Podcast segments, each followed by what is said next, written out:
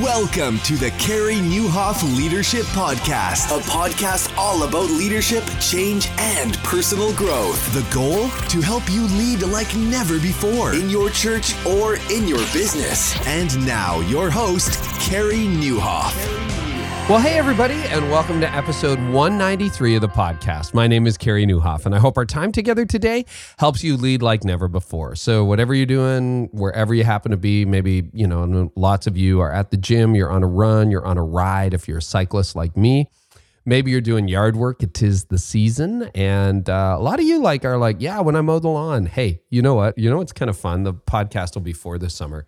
I can't tell you how many times when we were in beta for this podcast, like I would put a beta episode on and then go cut the grass and then like say to Toby, I think we need, like, I just couldn't quite hear it. Like when the lawnmower was running or, you know, you're driving down the highway, it's like, yeah, the voices were a bit obscured.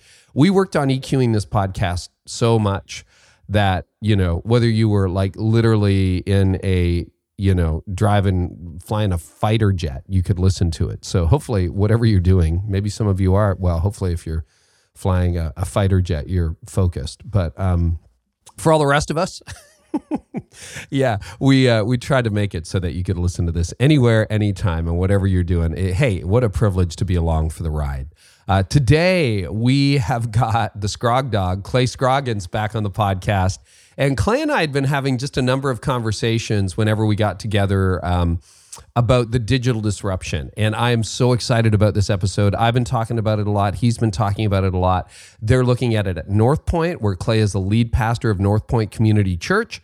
Uh, he works with Andy Stanley at North Point. And I got to tell you, like, this is a fascinating interview. Also, you may have heard this on some episodes, or you will hear this soon. Uh, but we have now actually completed a massive renovation on our main floor. You know, it's one of those like every fifteen years you should probably renovate. So we did that. I uh, got a whole new main floor, but I'm pretty sure that I don't know what was going on the day we filmed this, we recorded this, but it sounds like the apocalypse, just so you know. So you'll hear that at times, but it all turned out great. We we are thrilled with the results. And uh, anyway, hey, you know, the leadership principle and all of that is it's so easy to cancel. Uh, sometimes just work through it. You know what? Listeners will put up with it. It's a great interview. And uh, otherwise, we wouldn't be bringing this to you. So sometimes you just have to push through imperfect conditions. And if you wait for perfect conditions, guess what? It's not going to ship. That's life. And of course, I do all this out of my house. So there you go. Hey, I want to let you know about something really exciting that's happening next month. Uh, I am launching a brand new online course with my friend, Mark Clark. So Mark and I have been preaching for literally decades to people every weekend. And between the two of us, we speak to thousands of people every week. Mark leads a church called Village Church in B C. There are four locations, five thousand people. Uh, I lead Connexus Church. I've been preaching here for a long time. We speak to fifteen hundred people every weekend, majority of whom are unchurched, which is a lot of fun. Uh, plus thousands online. Plus, uh, you know, I've been communicating at conferences around the world. Right now, as you listen to this, I'm in Australia and New Zealand, uh, speaking to church leaders there.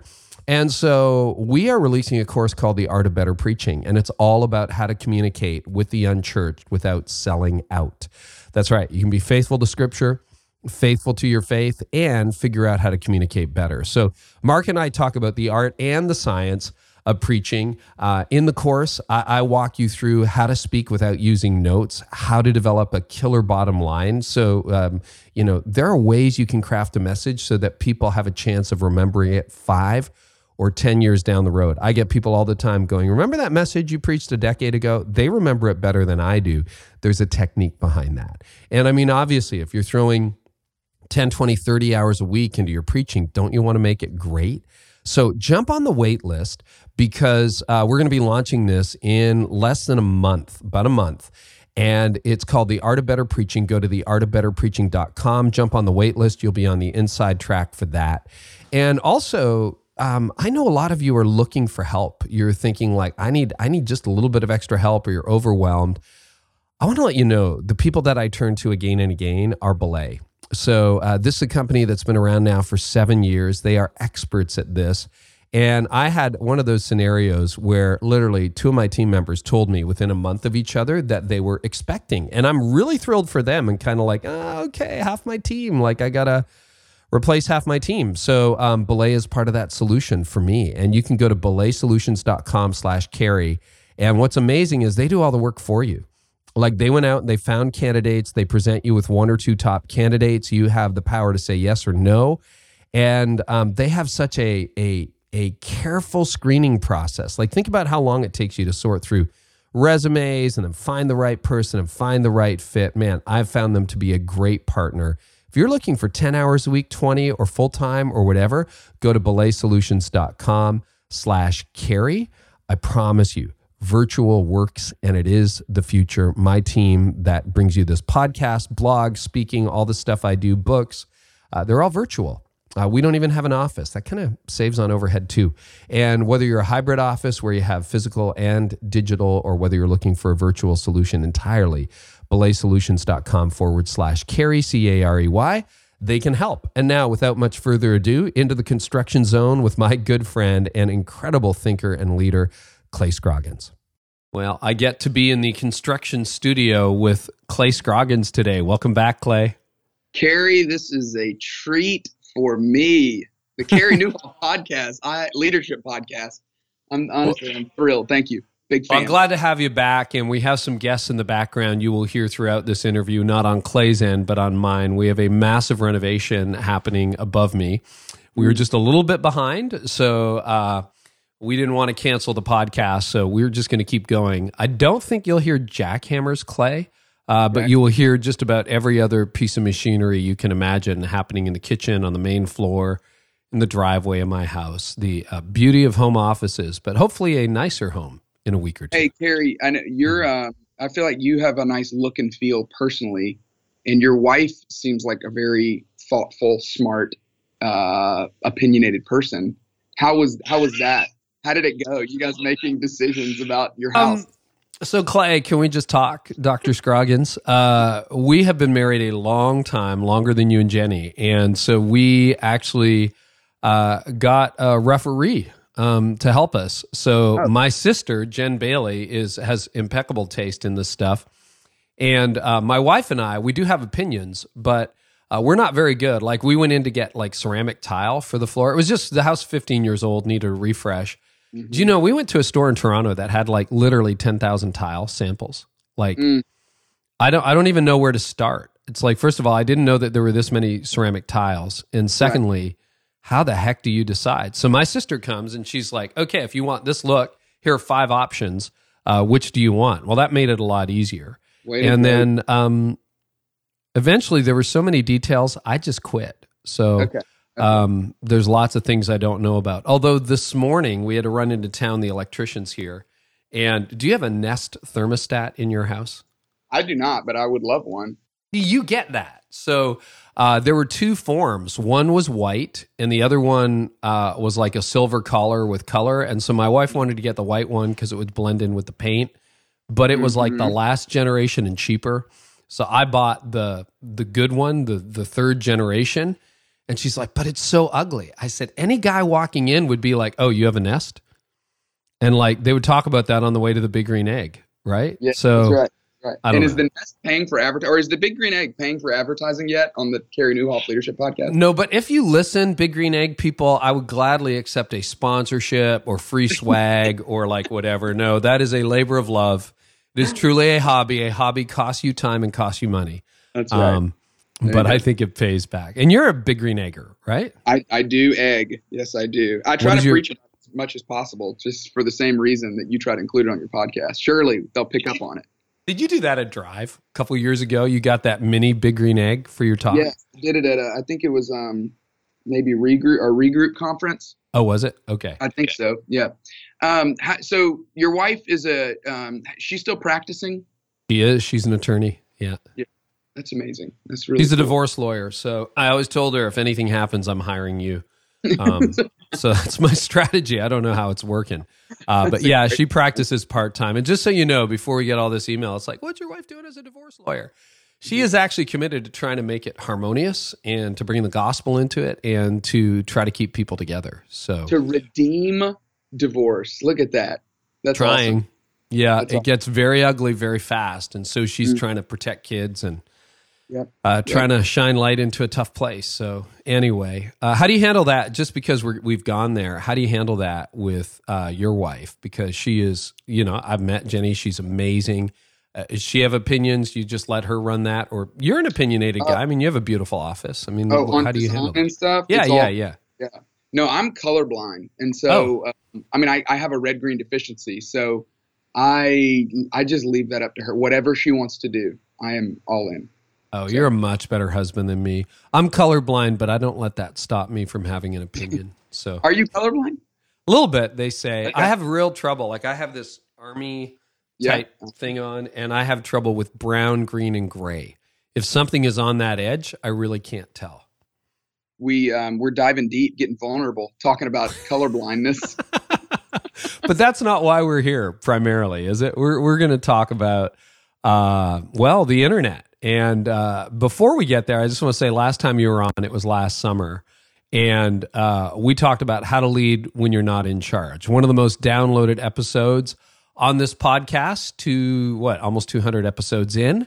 And uh, I, I just think you're the leading authority on that. How have things been for you since the launch of um, How to Lead When You're Not in Charge? Well, you know, um, so Carey, uh, we're not just, uh, this is not just an interview today, but we are actually friends, which has been really fun. Yeah.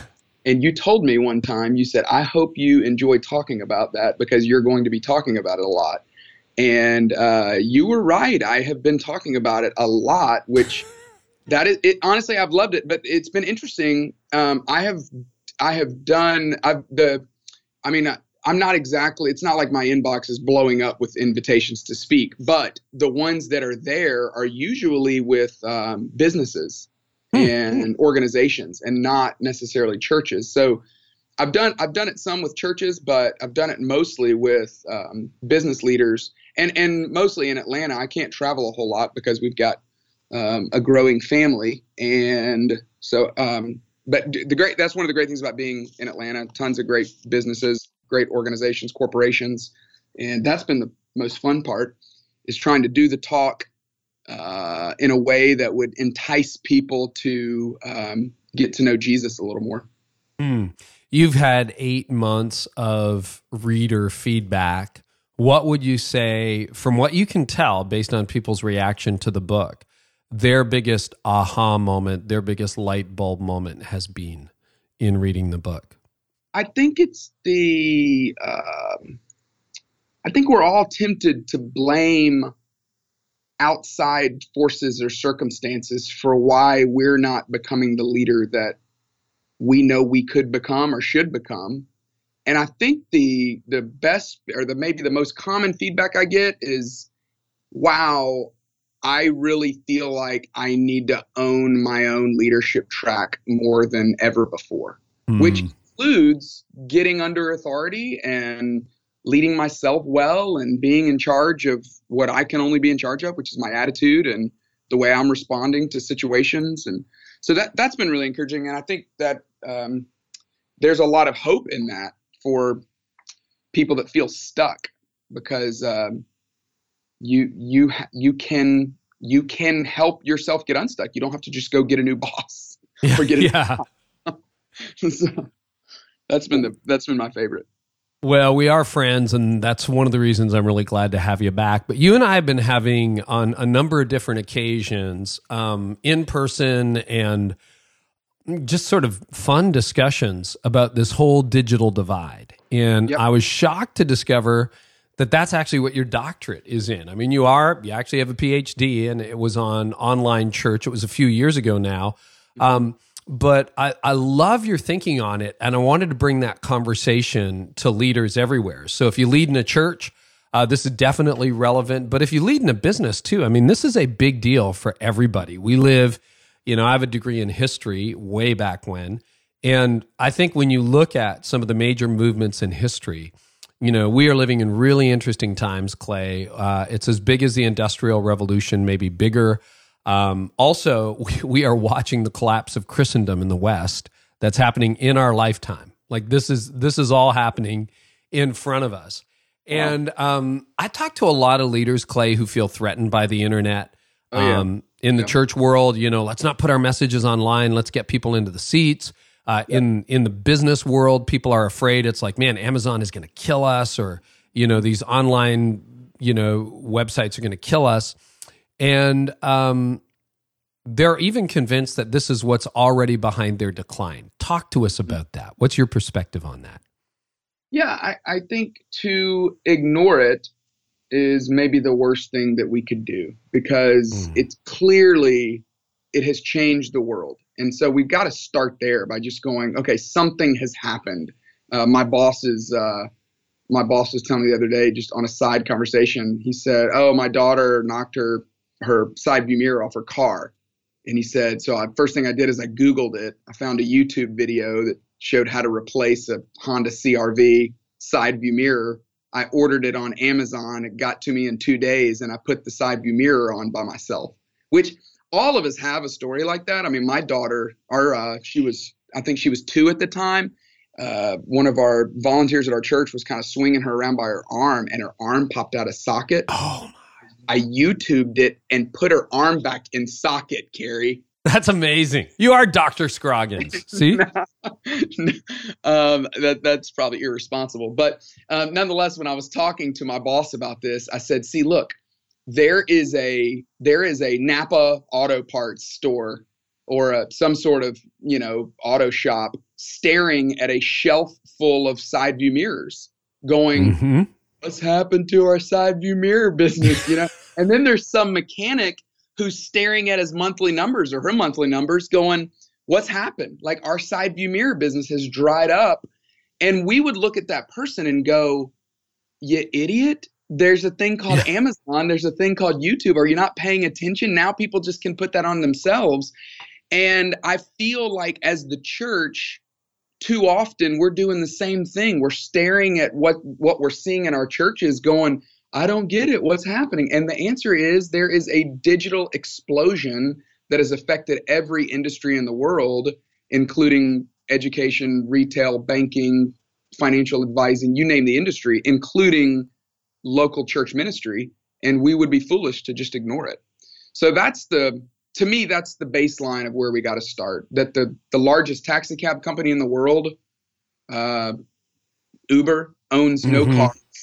The largest vacation rental company in the world owns no real estate, Airbnb. And the largest retailer in the world, Alibaba, owns no inventory. And the world is different than it was twenty years ago. So um, that's kind of the foundation for the discussion for me, is that something has happened. Yeah, and it's interesting. I mean, you and I uh, both lead churches, you at North Point, me at Connexus as the founding pastor. We have online ministries. I mean, Connexus broadcasts live online. We've now gone to repeating services via Facebook at, I don't know, eight times over a Sunday or whatever. We have a growing online audience. You guys have a growing online audience. Talk to the church leader who's like, dude, we don't put anything online. We don't have a podcast, maybe because they're a small church, or maybe they have the resources, but they just haven't chosen to go there. Um, are the people who have abdicated and said, hey, I'm not going there, we don't we don't see ourselves online in the future, are they also paying a price uh, because of the disruption? I think that there's just an opportunity cost that's missed. I mean, I think the, you know, what our goal as church leaders is to leverage the tools of the day to reach people with the message and the hope of Jesus. And in Paul's day, or in John, uh, the disciple whom Jesus loved, in his day, he wrote this. Um, he wrote this letter, First, Second, Third John, three letters, and in two of them, he wrote a verse that's very similar. It says, uh, "I long to be with you face to face." No, he says. He says, "I write to you now in pen mm. and ink, though I long to be with you face to face, so that our joy may be complete." And the way I interpret that verse is, he's saying, "Hey, yes, there's something powerful about being face to face. There's something." Uh, there is a hand on the shoulder thing that happens that that will never be replaced. And that's always going to be the goal in life is let's get in the same room. Let's be face to face. However, there is a new technology that we have and the ability to write a pen, put a pen. It wasn't new necessarily, but their technology of the day was putting the pen to the paper and getting this letter mailed somehow through some sort of courier to this group of people. And so there's something powerful about leveraging the tech, the tools or technology of the day. I think it's, it's what our goal is as ministers, pastors, church leaders, is to go, what do we have? What, what, what tools do we have today? And how can we leverage those tools? So I just think we're missing so much. I mean, the way the internet has changed, the way we communicate, the possibility of uh, content being available at any time, and also the, a way to reach people that we would never reach otherwise. It's just, uh, it's changed, and we would be foolish to not pay attention to it and not leverage it. How big do you think the disruption that's happening is? Like, you know, you get any any sense? I heard, um, what's his name, Boris Johnson or whatever, say a few years ago, and this might have been circa two thousand twelve, he said, right now, the internet is the size of a golf ball. Mm-hmm. one hundred years from now, it'll be the size of the sun. And wow. You think this is going away. It's not going away. I mean, any sense of the size of the disruption that's happening, the way you think about it? I mean, I, I'm not um, I'm not a researcher or an academician enough to, uh, I'm not academic enough, I should say, to speak on behalf of the disruption globally, or even, I'm, I'm not even a, I'm not a, I, I'm not a seminarian, I'm not even a philosopher at all. I can, the reason why I say that is because I only know how big the disruption is for our church. Mm. And so, and I, and I do think that the way people feel the disruption is probably determined by your method or your model of ministry. So, for instance, I've got a brother-in-law who lives in Western Massachusetts.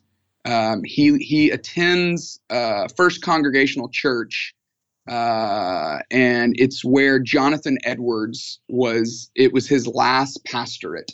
Wow! So, pretty stellar tradition at this church. It's about, I don't know, two hundred people at this church. And I, I'm having this conversation with him. I'm going, yeah, people at our church, we're trying to figure it out because we've got people that are that now uh, aren't attending in person because they can just listen or watch online. And I say that to him, and he's going, what?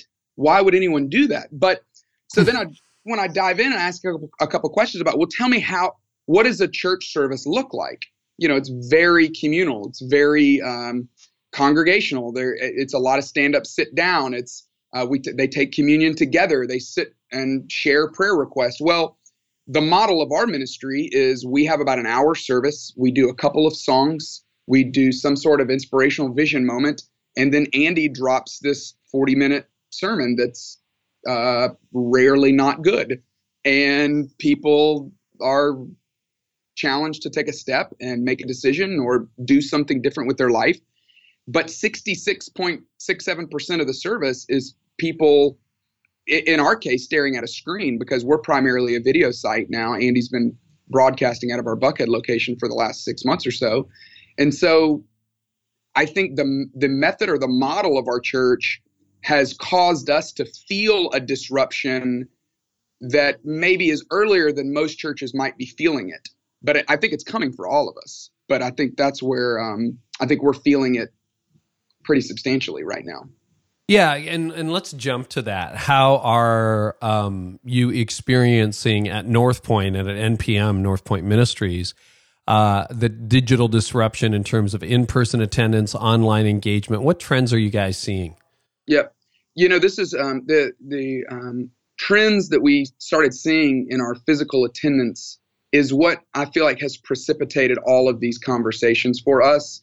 It was probably about a year ago that, um, so w- we had switched our dashboard to a more engagement-driven dashboard. It still had um, attendance on it, but we listened to the Carey Nieuwhof Leadership Podcast, Carey, and so we've heard you talking about engagement is the new attendance for years, or I don't know, how long have you been saying that? For two or three years? It's been a few years, yeah. Yeah. So we've been listening and we are in agreement. And so we changed our dashboard. And so we had, you know, how many people are in groups, how many people are serving, how many households are giving, but we still had attendance on there. So our, probably the dashboard we use from like, you know, two thousand five, maybe two thousand seven to about two thousand fifteen, really, for about ten years, it was primarily, it was uh, nickels and noses. You know, it was mm-hmm. it was uh, people and dollars.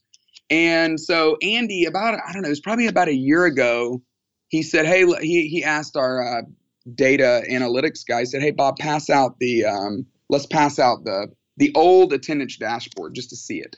And everything was in red except for maybe one of our campuses. So everything was, uh, there was a maybe a more than ten percent decline in physical attendance year over year at all of our locations in this particular month. I think the month was in March. And, you know, I remember Andy, this is what's so great about Andy. Andy is such an honest leader.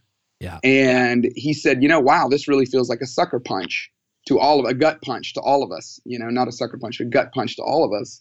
And that is the way it felt. So that was the, that was really, I mean, I think we had been having a lot of these conversations, but what we started seeing in our decline in attendance, but primarily at our physical locations. Now, granted, we had just opened a building the year before at two of our locations, so they had seen huge growth the year before, but uh, our three largest and oldest campuses um, were seeing this attendance decline. So that is what caused a lot of these conversations. Then uh, I had this Uh, great conversation. It was a challenging conversation with a guy named Frank Blake.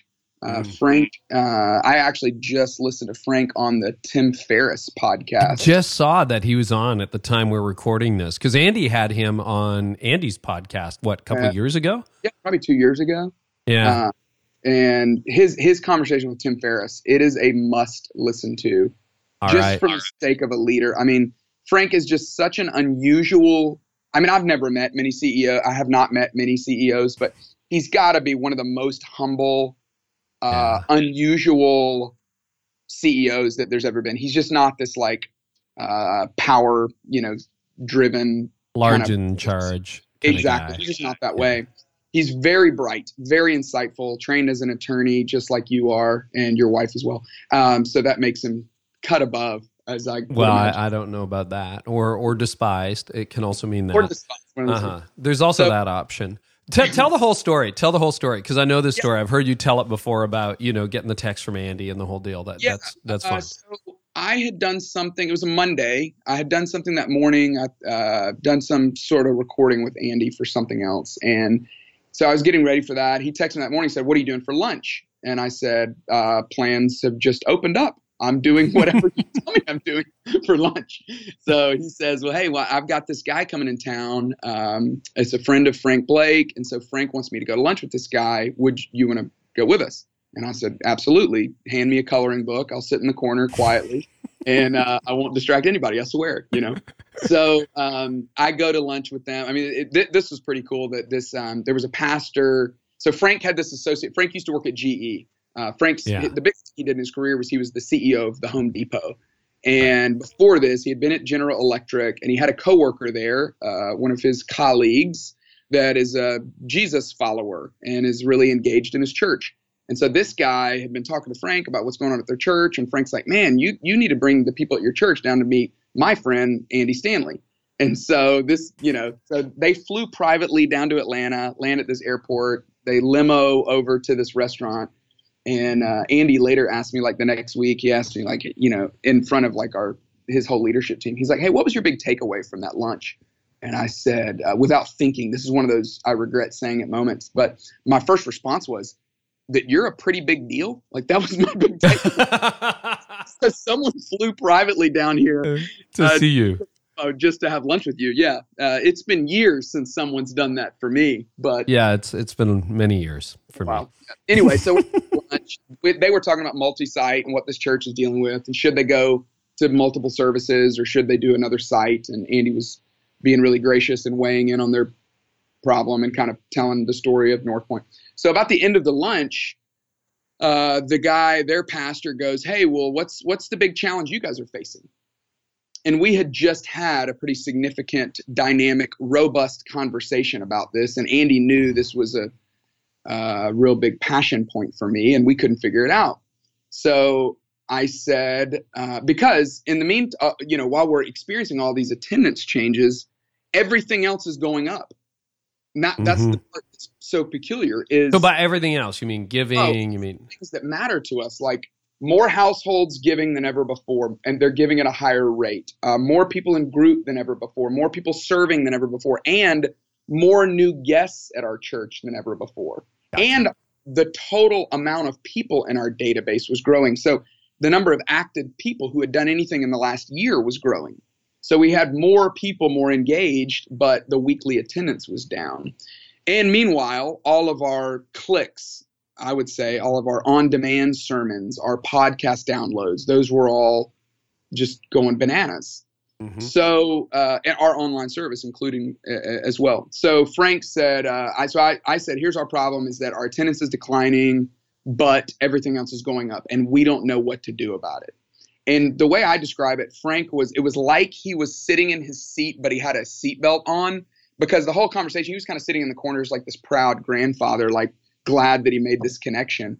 And it was like he unbuckled his seat, his seatbelt, got on the edge of his chair, and you saw the drive and energy and insight of a Fortune ten C E O. I mean, it was pretty stellar. And he goes, listen, this same, we had these same conversations while I was at the Home Depot. He said, um, I, when I became C E O, he, I think he, he became C E O maybe like oh six, oh seven, right before mm-hmm. the, um, the, econ- the crash of the economy. Right, the economy died. Yeah. Terrible time to be C E O of the Home Depot, a building construction retailer. Uh, but he, what he did, I mean, he, incredible performance while he was there as far as their stock price. And he said, um, so he said, when I was at Home Depot, um, I decided we were going to pour tons of energy into home depot dot com. He said, you can only imagine how furious our store managers were, because their brick and mortar stores are going like, we're so upset because you're, you're taking money out of our pocket by with every investment you make in home depot dot com. And he said, but what we found is, and he said, I'll never forget this. He said, the more we invested in home depot dot com, the more our local brick and mortar stores grew. And he said, what we found is that they actually fuel each other, that the more someone shops online, the more they're going to shop at the local store. And the more they shop at the local store, the more they're going to shop online, that those two things work together. So that was important because, to your point earlier, I think we demonize the internet. We make the enemy out of it. We, you know, and whenever I bring this discussion up, at least for the first couple of months at work, everybody was immediately, most people immediately were like, what are you trying to say, that in the future we're all going to be wearing virtual reality goggles and we're never going to leave our parents' basement and this is the way we're going to live? No, that we're, we're never going to live fully digitally, but we're also not fully analog humans either. We're all a combo of both. We We Amazon Prime some things and we drop by the store for some things. It's always a combo of both. So I really do believe what they learned is has been true for us too, that they fuel each other, that the the the use of online technology fuels your local church growth. It can fuel it. So the second thing he said, he said, uh, let me tell you your problem, Andy, which I say that with a little more attitude that he might have said it, but in my memory, that's the way he said it. Like, listen here, Stanley, you know, mm-hmm. um, it's almost like he rolled his finger out and pointed it at Andy and said, here's your problem. He said, you love that line, which is great. Uh, lead church, uh, that we want to be a church that unchurched people love to attend. That's the vision statement that we use. He said, your problem though, were those last two words, to attend. He said, because what it means to attend in, in two thousand, at the time, two thousand seventeen, is very different than what it meant to attend in nineteen ninety-seven, twenty years ago. And he said, if you'll go do the work to figure out what it means to attend, what I think will happen is that you'll start counting every digital touch as important as every physical touch. And I think there's a lot of value to that, that I think if we could figure out a way to celebrate the digital touches as much of a win as the physical touches, then I think it might transform not just the way we do church, but I think it could transform the opportunities that are in front of the church in in not just the United States, but in or in Canada, but in the world. Hmm. Say a little bit more about that, because that is a very active dialogue among church leaders. You know, do we count online? How do we count online? What does that look like? And, you know, in part, I think I credit you in some of the posts I've written on this, but out of some conversations you and I have had over the last couple of years, you know, I really think that, you know, church leaders these days asking if the internet counts is kind of like Sears asking if Amazon counts. Well, of course it counts. Of course it counts, right? Yeah. Um, yeah. But like how to count it, because we're struggling with that. I get the numbers in my inbox every Monday, and we're in a place where our physical attendance is actually doing fairly well. Our digital attendance is through the roof, but we don't know what to do with that digital attendance. What do you think uh, we should do with that? And then what are you doing with that to uh, to capitalize, to leverage that? Well, I think that, you know, the I, I'm not a I'm not a uh, expert on how to change a large organization at all. I mean, we're a we're a mid-size. I don't know. I don't know where we would be included on the size. Come on, you're a large organization. You're you're a large you're, organization. How many people we, attend North Point these days? Over well, ten thousand. Like your campus. Oh, yeah, yeah, over ten thousand here at North Point. Probably thirty, thirty-five thousand all of our campuses. We have, I don't know, between five and six hundred employees. So to change anything takes a lot of time. And what I am learning, though, is that the first thing you got to change is you really have got to change the way people think. So that's where that's where I have – I mean, this whole thing has been a research experiment for me on how do you make change in, in, a, in an organization.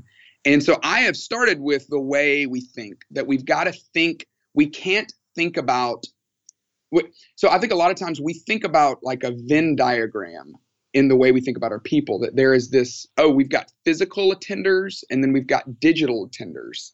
But that would be like saying, do you shop at Amazon or do you shop at Walmart? Well, hmm. both. Yes. I, I, what are you talking about? Yeah, I, I do both. So we're all the same, that all of us do. We all have certainly we've got we each have unique habits, but we're the same person. So I think the best, one of the best things that we have done is to think about those people as they are people just like the people that are physically attending. And on every, on any given Sunday, the person that's in the room watched last week online, and the person that watched online today was maybe in the room last week, that they're mm-hmm. a lot of the same person. Now, the other struggle we have is, well, a lot of these people are outside of the Atlanta area. What can we do with these people? That that's a, another conversation that's a more um, that that is a little bit more complicated. But for the sake of our discussion, let's just take inside of Metro Atlanta area, where we have we've got six. Uh, really, we have about eight Atlanta area church, maybe nine Atlanta area churches. And depending on what part of the city you're in, we, we have a church just about within twenty miles of someone. So I think thinking about not just letting the building be the center of our ministry, but thinking about what do we have at our disposal to reach people. And one of the things we have is a building, and one of the things we have is the internet. And mm. both of excellent tools in reaching people. But the goal, the goal is not to get people to watch a sermon on the internet, and the goal is not to get people in a building on a Sunday morning. That the goal is to lead people into a growing relationship with Jesus, which you got to do the hard work to determine, well, how does that happen? For us, that happens by getting people into group, getting people serving, helping people learn how to give, and helping people invite other people. And that's really what we want to do. And the beauty of those four things is that you can do, honestly, you can do all of those without a building. Mm. And if that's possible, then I believe it opens up our boundaries for how we can help people, both in the Atlanta area, but also in different parts of the world. So thinking differently has been, um, that's been a big shift. I think we're so tempted to think in person on Sunday at nine a.m. in the building. I know uh, you and Craig, when y'all had the conversation, you talked about thinking one sixty-seven. I've tried to take that language and credit you with it and then help it permeate our entire organization, because that that's what that's the opportunity that we have. We have the opportunity to help people not just at nine a.m. on Sunday, but throughout the week. I mean, if somebody's struggling in their marriage on Tuesday at five p.m., the answer of, hey, come to this address at nine a.m. on a Sunday morning, that's not a great answer in the world, in the on-demand, uh, I want what I want when I want it economy that we live in. And we can either fight that, or we can pay attention to it, and we can leverage it through the tools of the day. So that's what I'm trying to do. Well, I think we all credit each other with these ideas, which which isn't such a bad thing. But, you know, I think it might have come out of one of our conversations, but this whole idea, you know, even T V watching, right? right? That twenty years ago, I mean, Thursday night at eight, when we were kids, Thursday night at eight, when I was in college, that was a big deal because that's when the best comedy shows were on. I mean, yep. Seinfeld used to run on Thursday night. And yep. I mean, you can go way back into, yep. into the eighties and the nineties, MASH, all those things. And I mean, if you were not at home yep. with your T V turned on at eight o'clock on Thursday night, you missed it. And your next chance to get it might be in the summer reruns or, yep. you know, then V C Rs and P V Rs came along and, you know, people use that for a little while. And now, of course, you know, the idea that, oh my gosh, if you're not home Thursday night at eight or Monday at eleven, I mean, unless this is the Super Bowl, guys, you know, unless you're doing live sports, it's irrelevant. Right. It's completely irrelevant. Nobody consumes shows that way anymore. Um, but we have this idea that if we're going to lead you to Jesus, it has to happen inside a box on Sunday morning at set hours, nine a.m., ten thirty a.m. I don't know that you have this. I think it's a North American thing, but like Google Analytics is or Google Maps is kind of fun because uh, Google Maps will tell you if you're going to a place and you don't have quite enough time to get there before it closes, it'll tell you like, you know, X store may yeah. be closed by the time you arrive or won't be open. Yeah. And every time I, I like key in Connexus, and I, it's not because I get lost, but just because, you know, I'm anal about time just to see how fast I can do it. Right. Um, it'll tell me, you know, unless I'm going there on a Sunday morning at nine, which is like never because I'm already there, it'll say, hey, maybe closed by the time you get there. Well, most people get that message all the time, but you're saying in the future, we just have to think way beyond those fixed hours inside a box or else, sorry, we don't know how Jesus can help you. That is such a great illustration, Carey. I don't know if you've ever used that publicly, but you, well, you have now, but you should. No, I just thought about it, actually. It's like, yeah, it, I mean, anybody Googling your church will, it'll tell you you're closed, yeah. um, unless you have that hit that one or two magic hours a week. So the people, Carey, that I have learned from the most are people in, you know, un- unfortunately, most people in the church world, we we just haven't caught up yet. I think the we have a legacy business model in the church world. I mean, we, you know, we all do the same thing. We do a couple songs and somebody preaches a sermon, and that's what they were doing in Acts two. They were just sharing prayer requests and figuring out who needed what and passing out needs and praying for each other. And, but it's, it hasn't changed. And I think that legacy business model has maybe, uh, it has kept us from thinking differently about this, but every other industry has already thought through this. So we have a guy that works at our, that, uh, runs camera on Sunday in our services, and he runs the local N B C affiliate in Atlanta, uh, W X I A. Oh, yeah. His name is John Duchesne. He's the, I guess he's the president of W X I A. So I'm talking to John about this. I'm saying, John, give me, help me, help me with how I communicate this. Um, I got to figure out how to convince the people I work with that we've got to start paying attention to not just who's there in person, but who's watching. And he goes, oh, are you joking me? You absolutely do. He said, you know, the Nielsen ratings hardly even uses the live number anymore.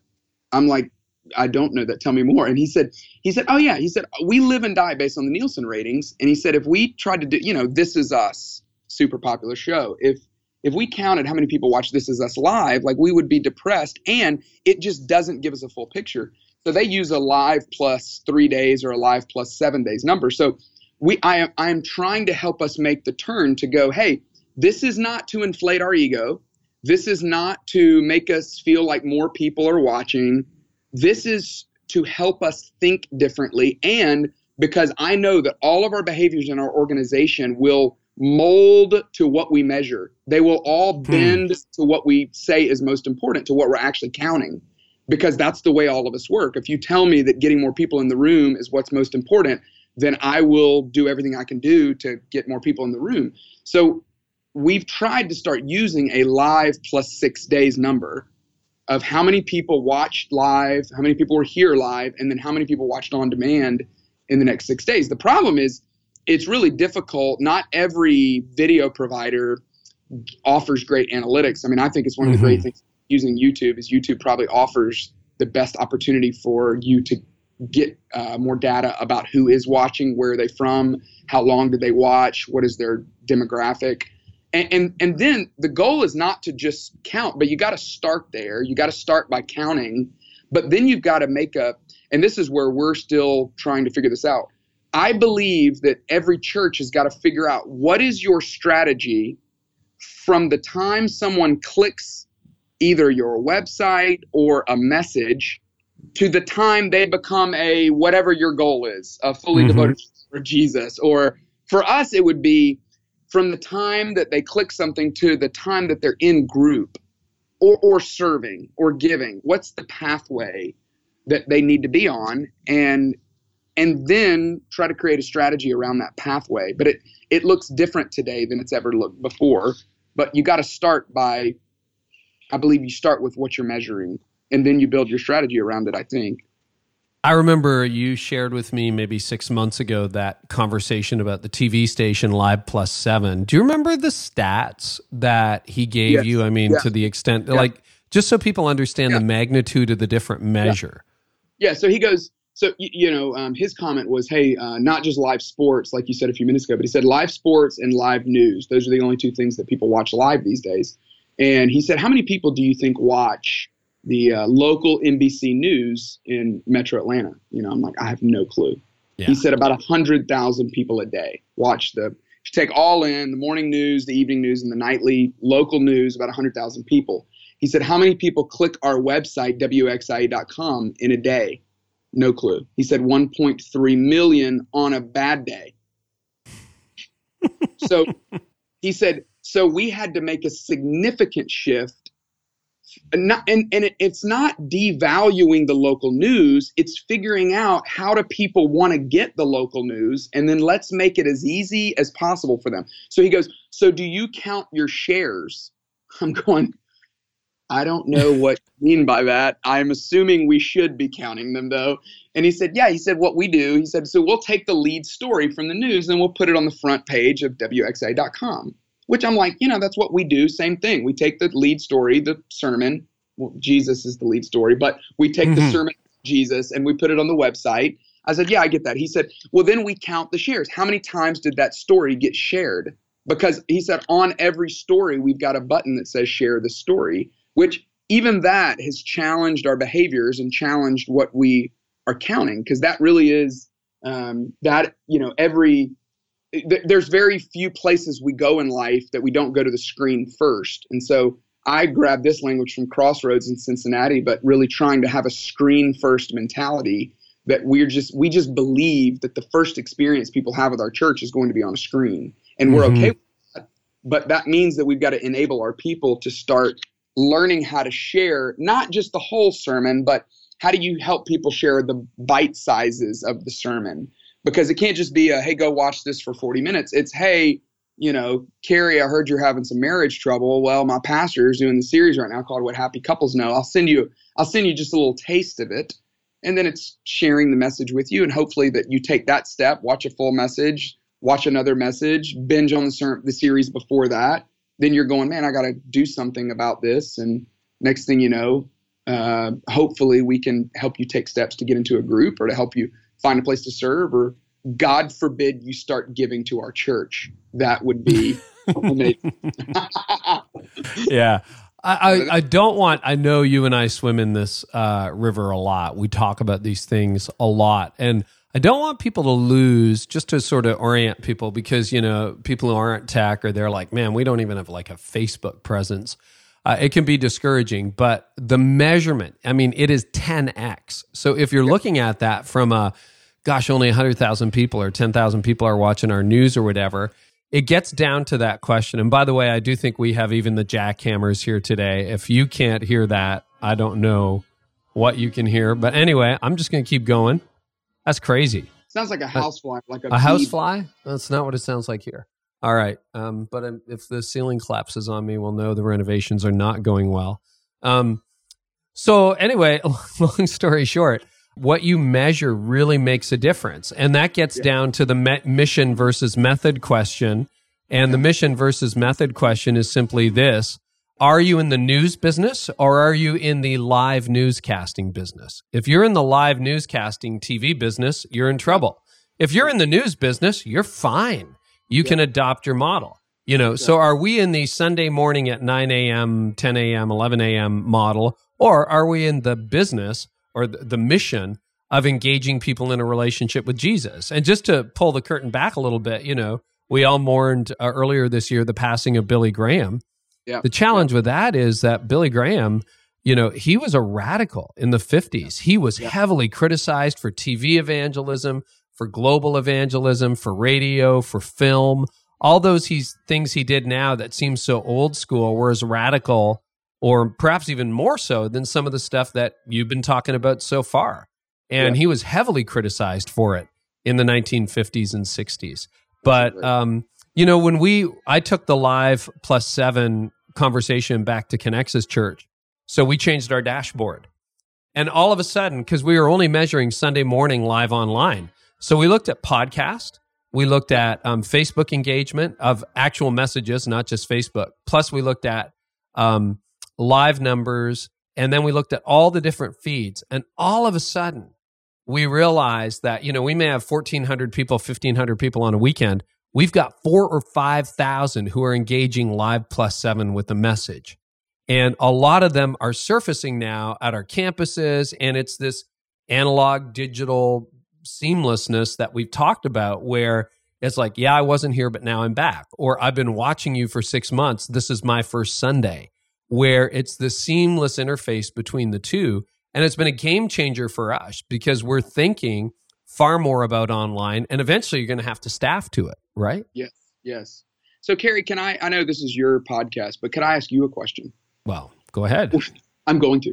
What do you, what do you think the fear is? As, as you have this conversation with people, what, you know, what, what's the common, like, yeah, but, or, ah, but if you go in with this, then this is what's going to happen. What, what is the fear inside of people that you've experienced? A uh, couple fold. Number one, it's new, and people are afraid of new. Um, yep. We haven't been down this road before. We're pioneering. Secondly, it, it feels less tangible. It's like yes. I can yes. I can look with my eyes, and I can see the people in the room. Yes. And and I wonder if it's a little bit of control, um, that there's some control tendencies there, that I know what I can do. Yep. Um, it's risk. It's experimentation. And then, you know what comes up a lot, which is really weird? People ask me all the time, well, how do you get those online to give? Yeah. And I mean, we're doing okay financially as a church. You could always use a little more money, blah, blah, blah. What I tell them all the time is, guys, we're not even asking that question. Like, this is not super intensively expensive to yeah. do. Um, our people give just fine. If people want to give, they can give. But like, if your primary, and and that's based on my assumption that the front door of the internet is way bigger than the back door. So in a church our size, if we lost ten percent, twenty percent of our church for people who are heading out the back door going, I'm going to watch online and never come into the building again and stop being engaged, blah, blah, blah. Well, that's fine. That's not the end of the world, you know, but we have the potential to reach two hundred thousand people wow. who, who aren't in church on the weekend, but they're all online. I will take the two hundred thousand over the two hundred we lose any day. And I don't think we lost two hundred people, or else we, we didn't actually drop when we launched online two years ago. We actually grew. We grew in physical attendance. We grew in online attendance. So I don't even think it has to be a net loss. Um, I think it can be a net kingdom gain and just introducing more people to Jesus. But it is weird. But, you know, this podcast is a great example. This was a hobby three and a half years ago. You know, it didn't, twenty, thirty years ago, I would have needed a broadcast network and repeater stations and satellite trucks and the whole deal to do this. Now we have this thing called the internet. And, you know, five and a half million downloads later, here we are. It's bananas what you yeah. can do literally out of your basement while there's jackhammers up above. So I think that that last fear that you talked about, that's, I think that's the one that I...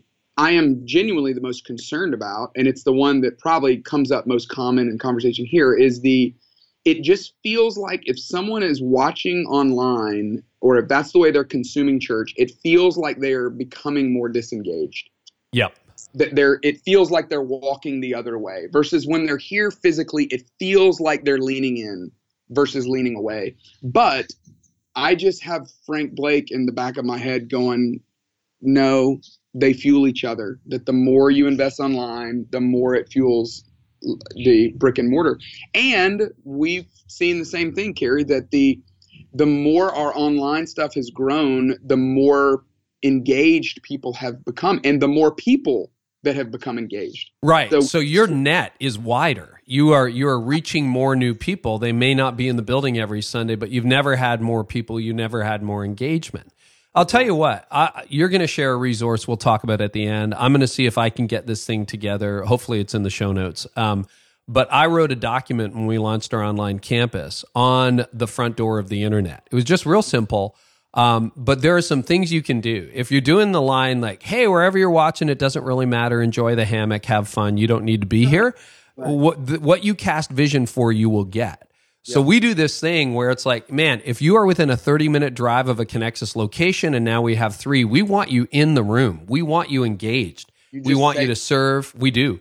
We want you to serve. We want you to invite a friend. You need to be here. We've got a guest forum on the front page of our website at connexus church dot com where people can tell us they're coming. Sometimes they use it. They say, hey, I'll be here. We'll have people meet you.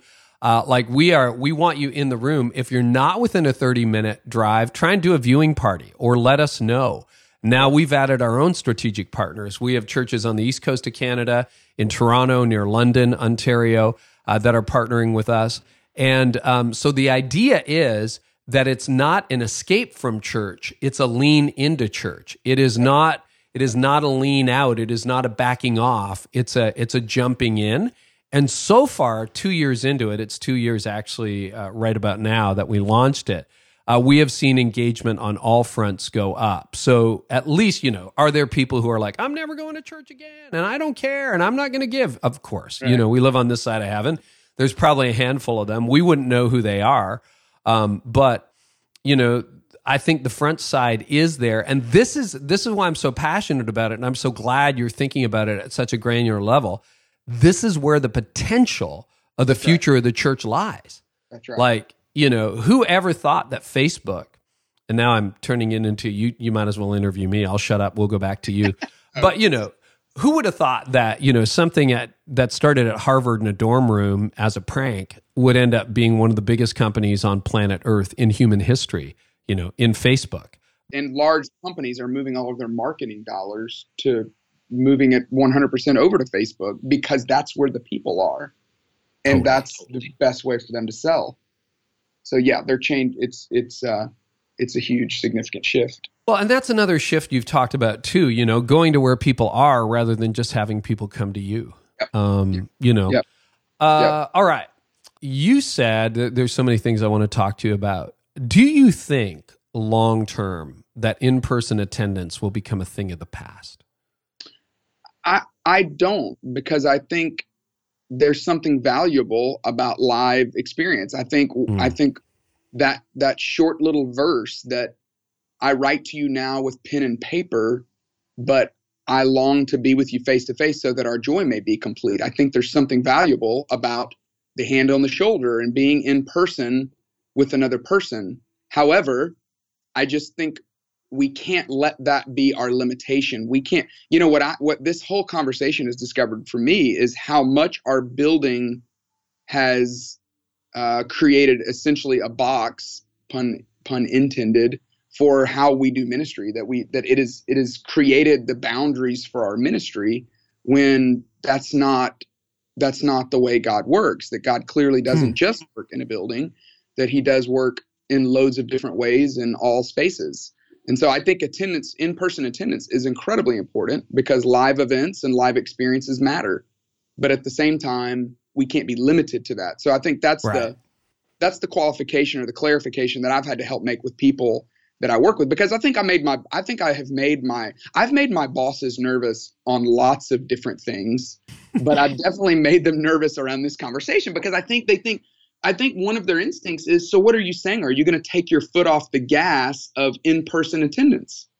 And the answer is absolutely not. Unfortunately, what this is causing us to do is we've got to put our foot on the gas of in-person attendance, but also we've got to think one sixty-seven and think about the other opportunities as well, which That's, um, you know, once we start talking about, so what have we actually done differently? Mm-hmm. That's one of the best things that we've done differently is this has caused us to look at our budget different and look at our staff different.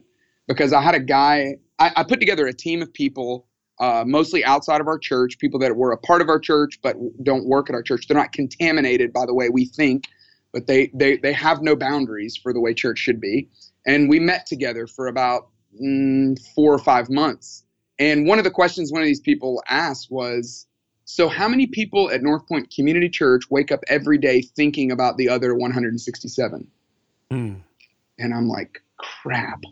Oh, can we just say exactly, because we've hinted at it, what you mean by the other one sixty-seven? Yeah, sorry. Just clarify uh, that. Yeah, uh, twenty-four hours in a day, seven days a week, seven times twenty-four is one sixty-eight, that most of us think about. The, I mean, I, I remember when I was, uh, I remember hearing uh, probably Ed Young Junior and Andy talk about it together, that it's all about the Sunday experience, that you got to keep it simple, and it's all about that one-hour experience on Sunday, which I I I believe that is true, that that, is, that hour is really important, but I think we've got to broaden our, the way we think to, we can't just be limited to that one hour. I mean, here's a silly, simple example, Carey, but uh, my um, handheld vacuum broke.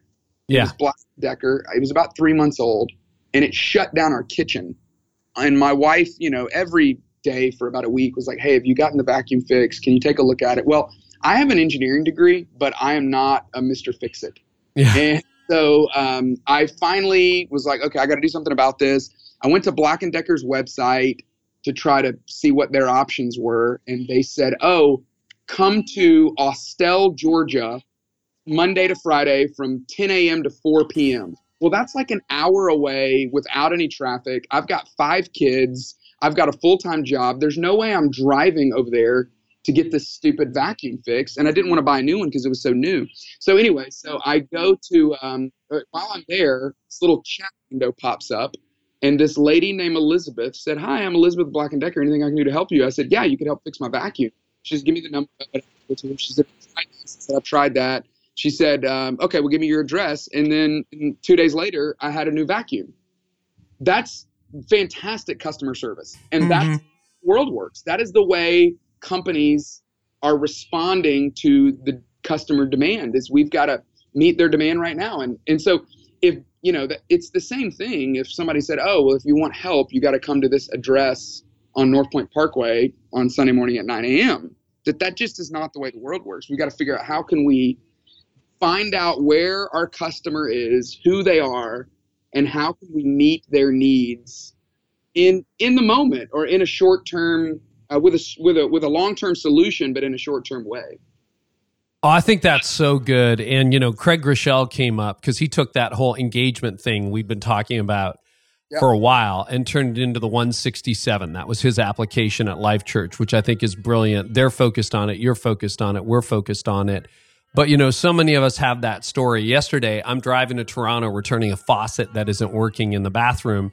And they're like, we close at five. Well, I'm fighting traffic. And I'm like, like literally, you're going to shut the door at five? And they're like, there's no post five p.m. option. Are you kidding me?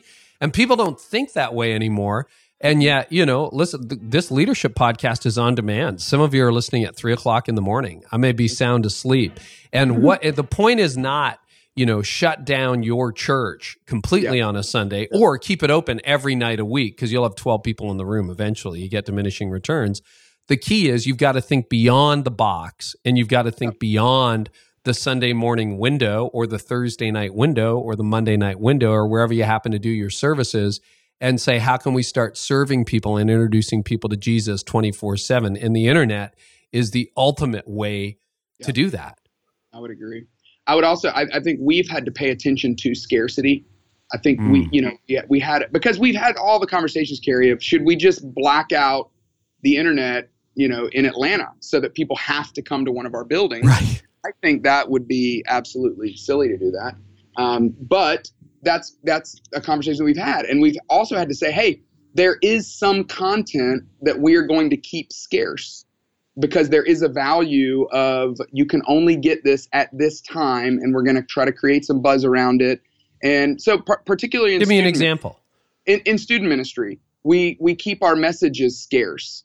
Um, we keep our special event messages scarce because we want them to be at the event. So, and, and that's a that's a strategic decision that we have made. Is it right or is it wrong? I don't know. The point, though, is that you've got to have those conversations of what do we want? Do we want as many people to get this as possible and leave this up for all time's sake? Or do we want to create some buzz around the event? So in regards to our special events, we just decided, hey, these events are so special. They're so unique, you know, camp or uh, a weekend retreat. You know, the toughest are when we do these in-town weekend retreats and students could get it anywhere, but we want them in the building at the event. And so we, we in that case, choose scarcity. Um, Andy was taught, we learned this because he was talking about, I guess, I don't know, whenever uh, immigration was the hot conversation politically a couple of years ago, Andy said, hey, I think I want to preach on immigration, but I don't want to stream it because I'm a, I don't know exactly how it's going to go. And so we shut down our online stuff, and we had bigger attendance than Easter Sunday because everybody was like, oh, the only way to get it is I got to be there. Okay, well, then I'll be there. And, and so we've learned that that's possible, but we I don't know that we necessarily gained anything by people being in the building other than they were more frustrated because they had to traffic and all the kids' environments were full. And exactly, yeah, they couldn't see, right. So. No, I think those are good examples. You know, we did, I'll give you one more example quickly just to be tangible, but we did a kickoff to two thousand eighteen, The Problem of God series, Mark Clark's book, a great book. Oh, great. And yeah. we bought up um, hundreds and hundreds, I think it was almost a thousand copies of The Problem of God. And we gave them away free, but only on one Sunday. And you had to be in the room. You couldn't like get for your friend or whatever. And if you showed up the next week, they weren't there. And And that was great. And we don't do that all the time, but it was like, we want to drive, we want people to track with the series. We think it's a really important message. We want you to invite your friends. If you're in the room, you get a free book. If you're not, you don't. And we told that to our online audience. And again, we had, you know, all-time record attendance, the whole deal, but it increased engagement for the whole series, but more importantly, for the subject, which is a really needed subject where, where we are, um, and led a lot of people to Christ, which is amazing. Yeah. Um, dream a little bit. If yeah. you could do anything you wanted to connect people today, digitally or analog, what would you do? Well, I mean, I, I don't, I don't know if this is any different than what I've said already, but I think I, w- I, I really am, I feel committed to trying to create a frictionless engagement pathway from the time someone clicks to what we would call being fully engaged. So I, I want to, I want to create an engagement pathway where it begins with, you know, us go, not just waiting on who's coming to us, but us going to our our, our primary customer, which for us is we, this has also helped us be more customer centric because it's made it's made us define who are we after, who do we really want, who who do we have the most success with, and for us it's the thirty-six year old dad of two. We call him Successful Steve. He loves the appearance of success, but internally he's got all kinds of questions about his worth and his value, and he feels like a failure because his wife's kind of annoyed because he's not the spiritual leader that she wants him to be, but yet she wants him to party on the weekend but be, you know, Andy Stanley during the week. And he's making great money, but he has no margin because he just spends it all. He's got no great financial practices, so he's just got a lot of – he's got a low-grade anger. He's got he's got a drinking problem because it's how he copes. And he, I mean, that guy, there are thousands and thousands of that guy in our community. And we can get our message in front of that guy. We don't have to wait for that guy to get to us. I mean, this is what digital marketers do is they say, hey, I will, I know exactly where that guy is. He's on LinkedIn every day.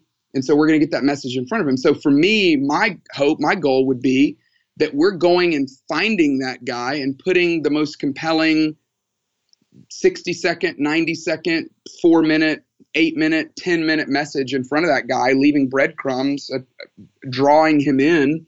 And if he's seeking, then we hope to be there and help him find Jesus. I mean, most people find Jesus when they're seeking.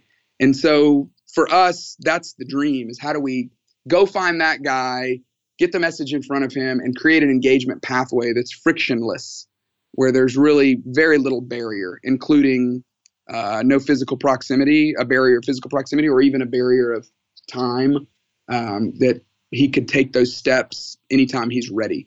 So that that's um, that would be the dream for me. Well, and I think the argument, I'm so glad you used that example. I think the argument, Clay, is that guy may never get in front of you in a room unless you reach him online. He may that's never right. hear. He may that's never right. hear. He may never know that there's a solution, which makes me really excited about it. Yeah. Um, let's talk to large churches for a moment. Yeah. Um, and we will get to small churches, so hang on. All right. Um, they have a budget. They have a staff. Uh, they can fund this to some extent. They probably have a pretty robust online presence that is likely underutilized. Um, what are some ideas that can help them, large churches? Yeah. I mean, I'll, I'll give you two. Um, or he, I, I don't know.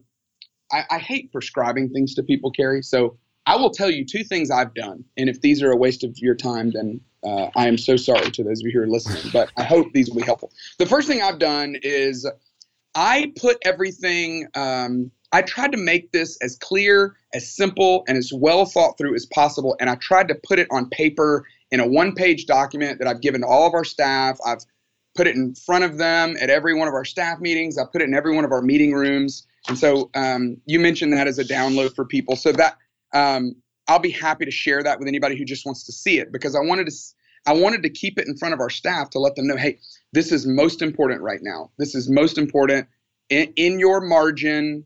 I know with, you know, ninety percent of your work week, you're thinking about student ministry, but in your margin, would you think about how we could engage students through the computer that they're walking around with in their pocket?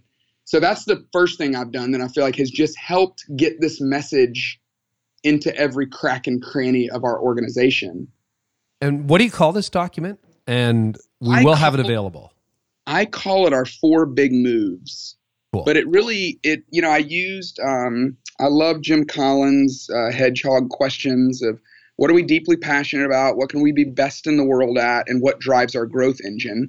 And I use those questions to say, okay, I mean, we've got our mission. We've got our vision. We know what we're about. But I took our team through this process to say, let's internalize this and let's own it for ourselves. And so using those questions, just doing it in, in a different way, it allowed us to chew on it in a different way. And then I just, I used Jeff Bezos's uh, letter to share to his shareholders yeah. in two thousand sixteen that was so fantastic. And he talks about paying paying attention to the external trends. And so we went through a whole process of what has changed in our world and what are the realities that we've got to pay attention to, that our church is twenty-two years old.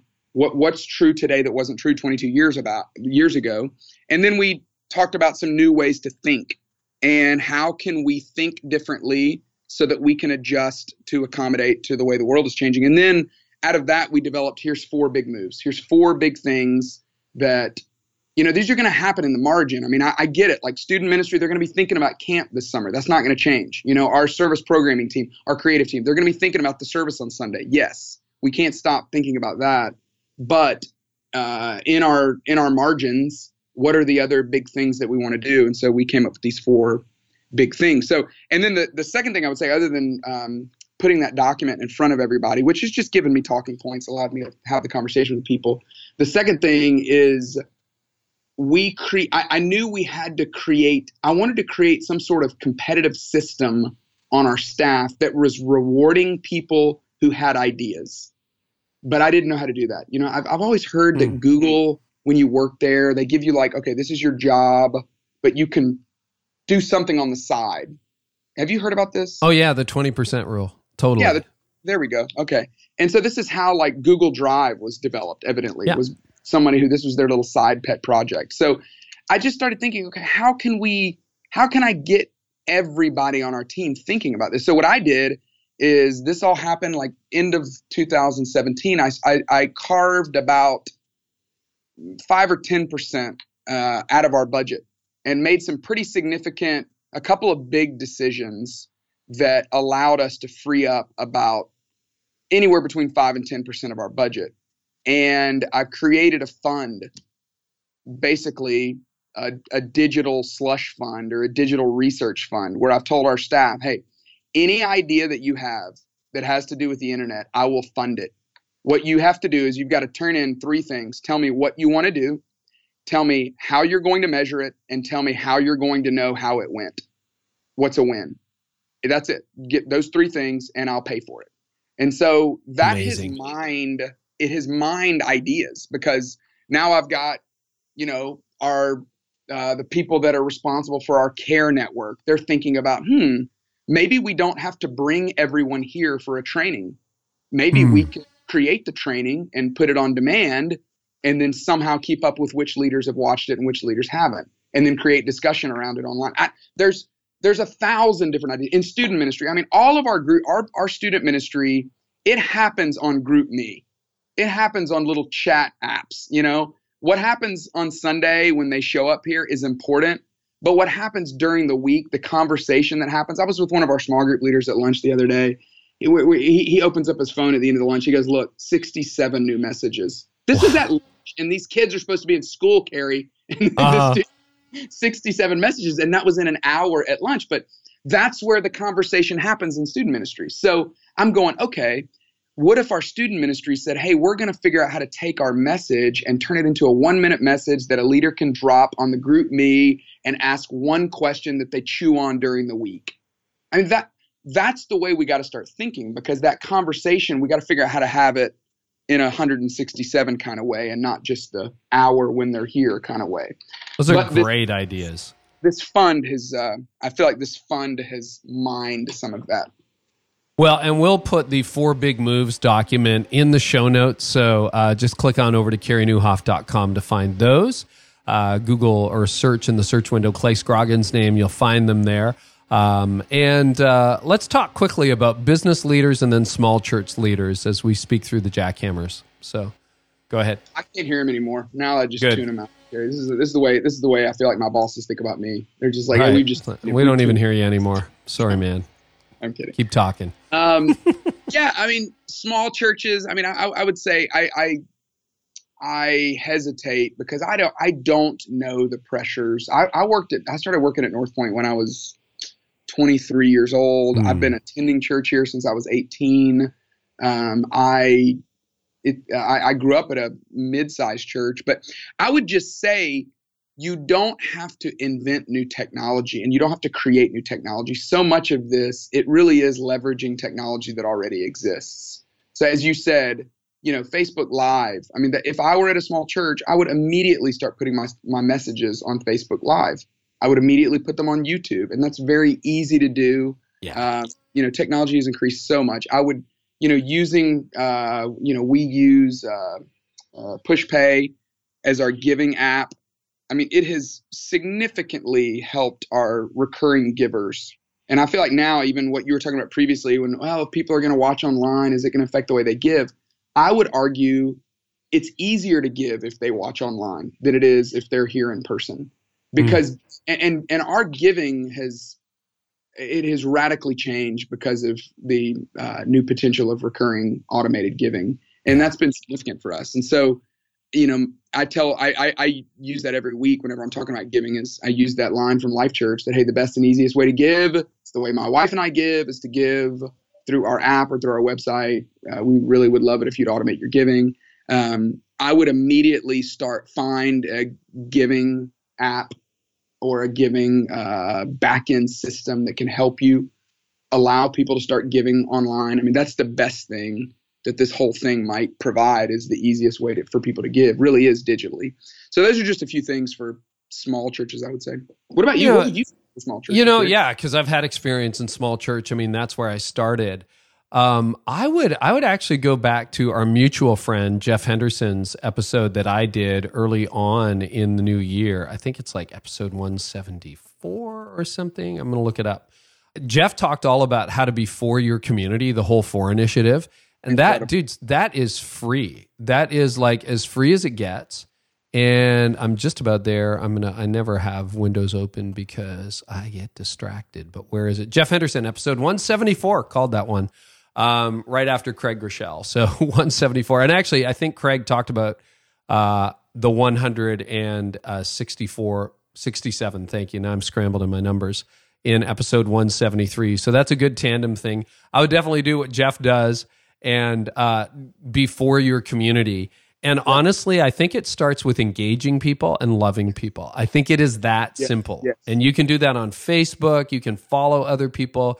You can bless a business in your community. Like anybody can do that. And the other piece of advice I would be is like, find the teenagers, find the young peoples. Yes. They are on the internet. Um, yes. Like most of your church isn't. And if you can engage one or two of them and let them run with it, you'll be amazed at what can happen. Um, at this point in my life, just about everybody who does anything technical to me is twenty to thirty years younger than I am. Wow.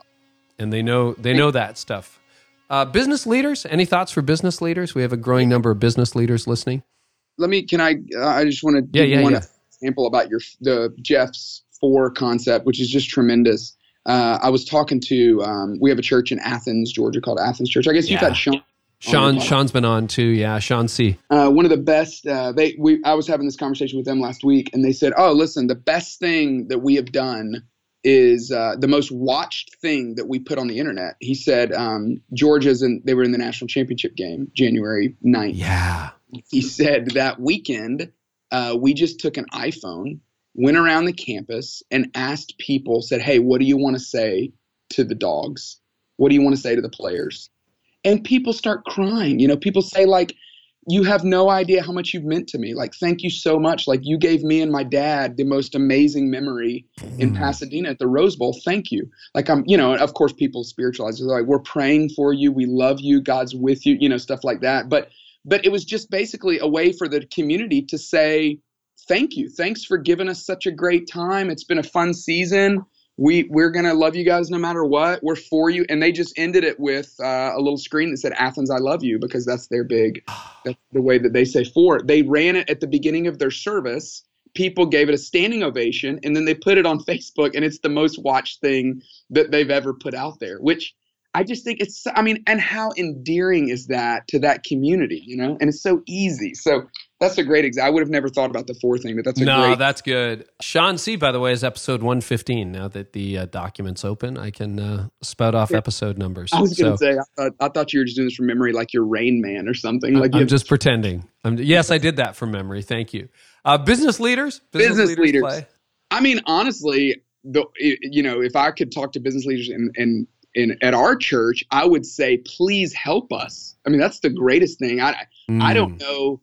As far as what can business leaders do to innovate, I feel like business leaders have more to offer to help the local church, because I feel like businesses are so far ahead of the game. I mean, you think about food delivery. I mean, it, it's all going technological now. I mean, everything's, you know, my my my calendar on my phone is syncing up with my nutrition habits on my Fitbit, and my food's showing up when my calendar says for it to show up exactly what I want. So I feel like business leaders are so far ahead of the game that I, I would love it if they would lean in more to local churches to help us figure this out, because they think so differently. You know, when you, when, you know, the, one of the great things about capitalism, one of the great things, there's many things that aren't so great about it, but one of the great things about capitalism is this free market, this ability to think about possibility and what could be. And the business leaders just think that way. I feel churches, we just don't, we just don't think necessarily that way. So what I did with these business leaders that helped us last fall is I said, hey, if North Point were a business and you were going to turn, you were going to make profit, you were going to turn it, turn it into a way to make profit, what would you do? And that question unlocked so many different thoughts and pathways, because that's the way those men and women think. And it was just helpful to, uh, of course, we can't do all that they would say to do. No, but It, it, it's the conversation that produces the the fruit. Well, I think that's really good advice. And you know what, Clay? I have a feeling that at some point you and I, you know, five, ten years down the road might listen to this conversation and go, wow, like we were right in the middle of it. Um, I can't believe what we didn't know. But here's what I am so grateful for. Um is I've had this conversation with multiple leaders in multiple places, and I, I think I just love your thinking on it. I think you've taken it further than most. And um, if there's been a little bit of mud in this, it's because we are right in the middle of it. And like five years from now, we're going to see things way more clearly than we will right now. But that should never excuse us from trying to figure this out, trying to do our best.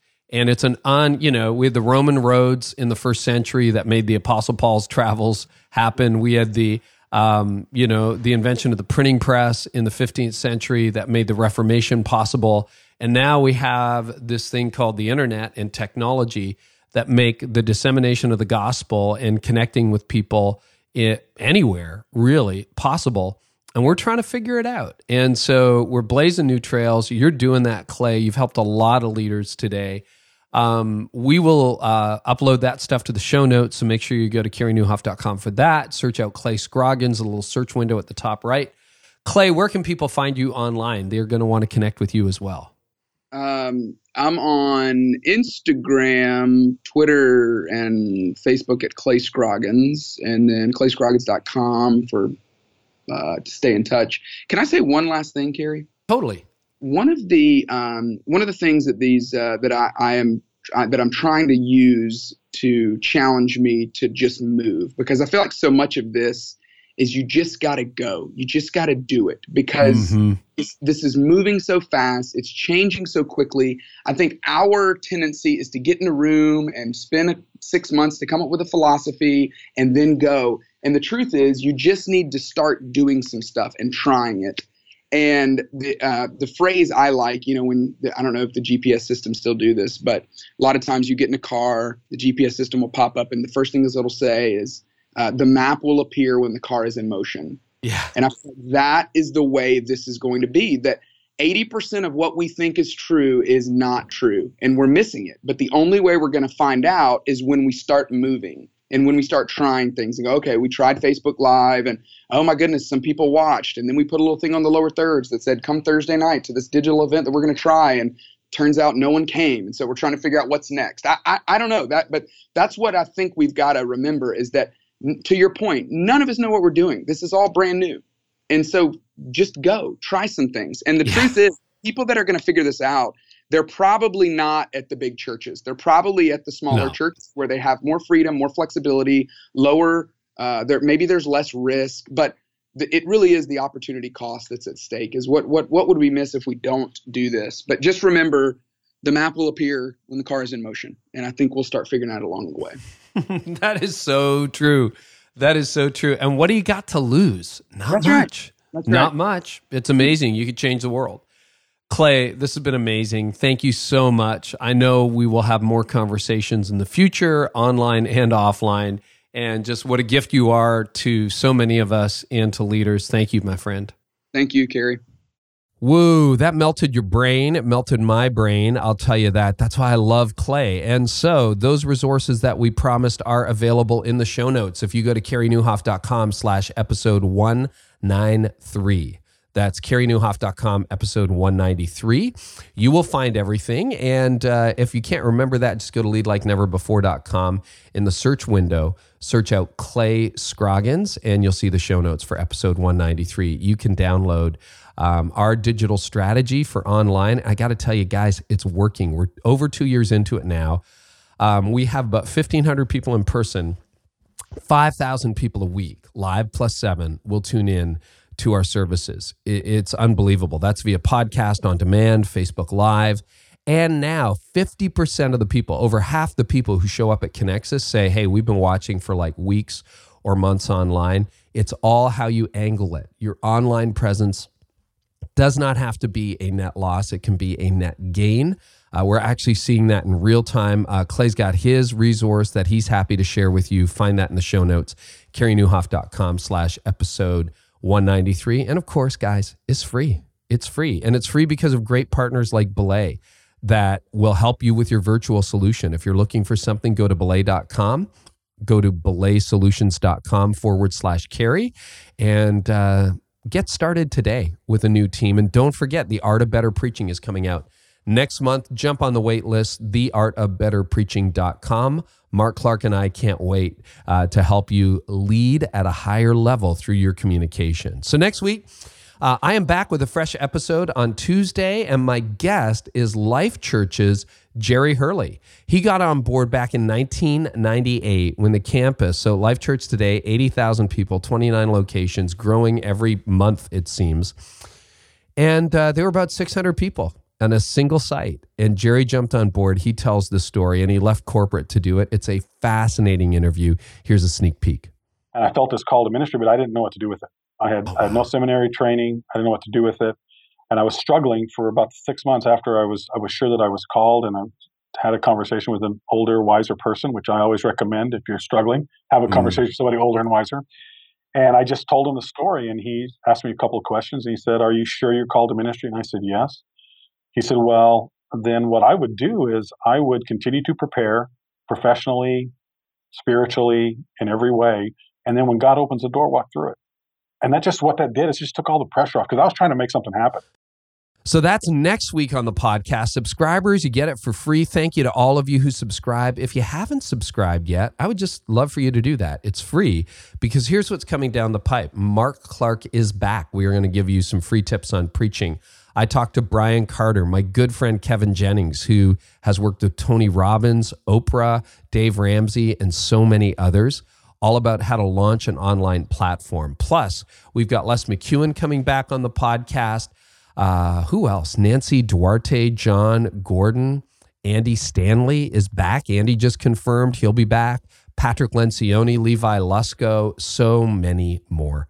Um, all that comes to you for free. In fact, from time to time, we're going to be doing more than one episode a week. That's how far ahead we are on this thing, and you won't miss a thing if you subscribe.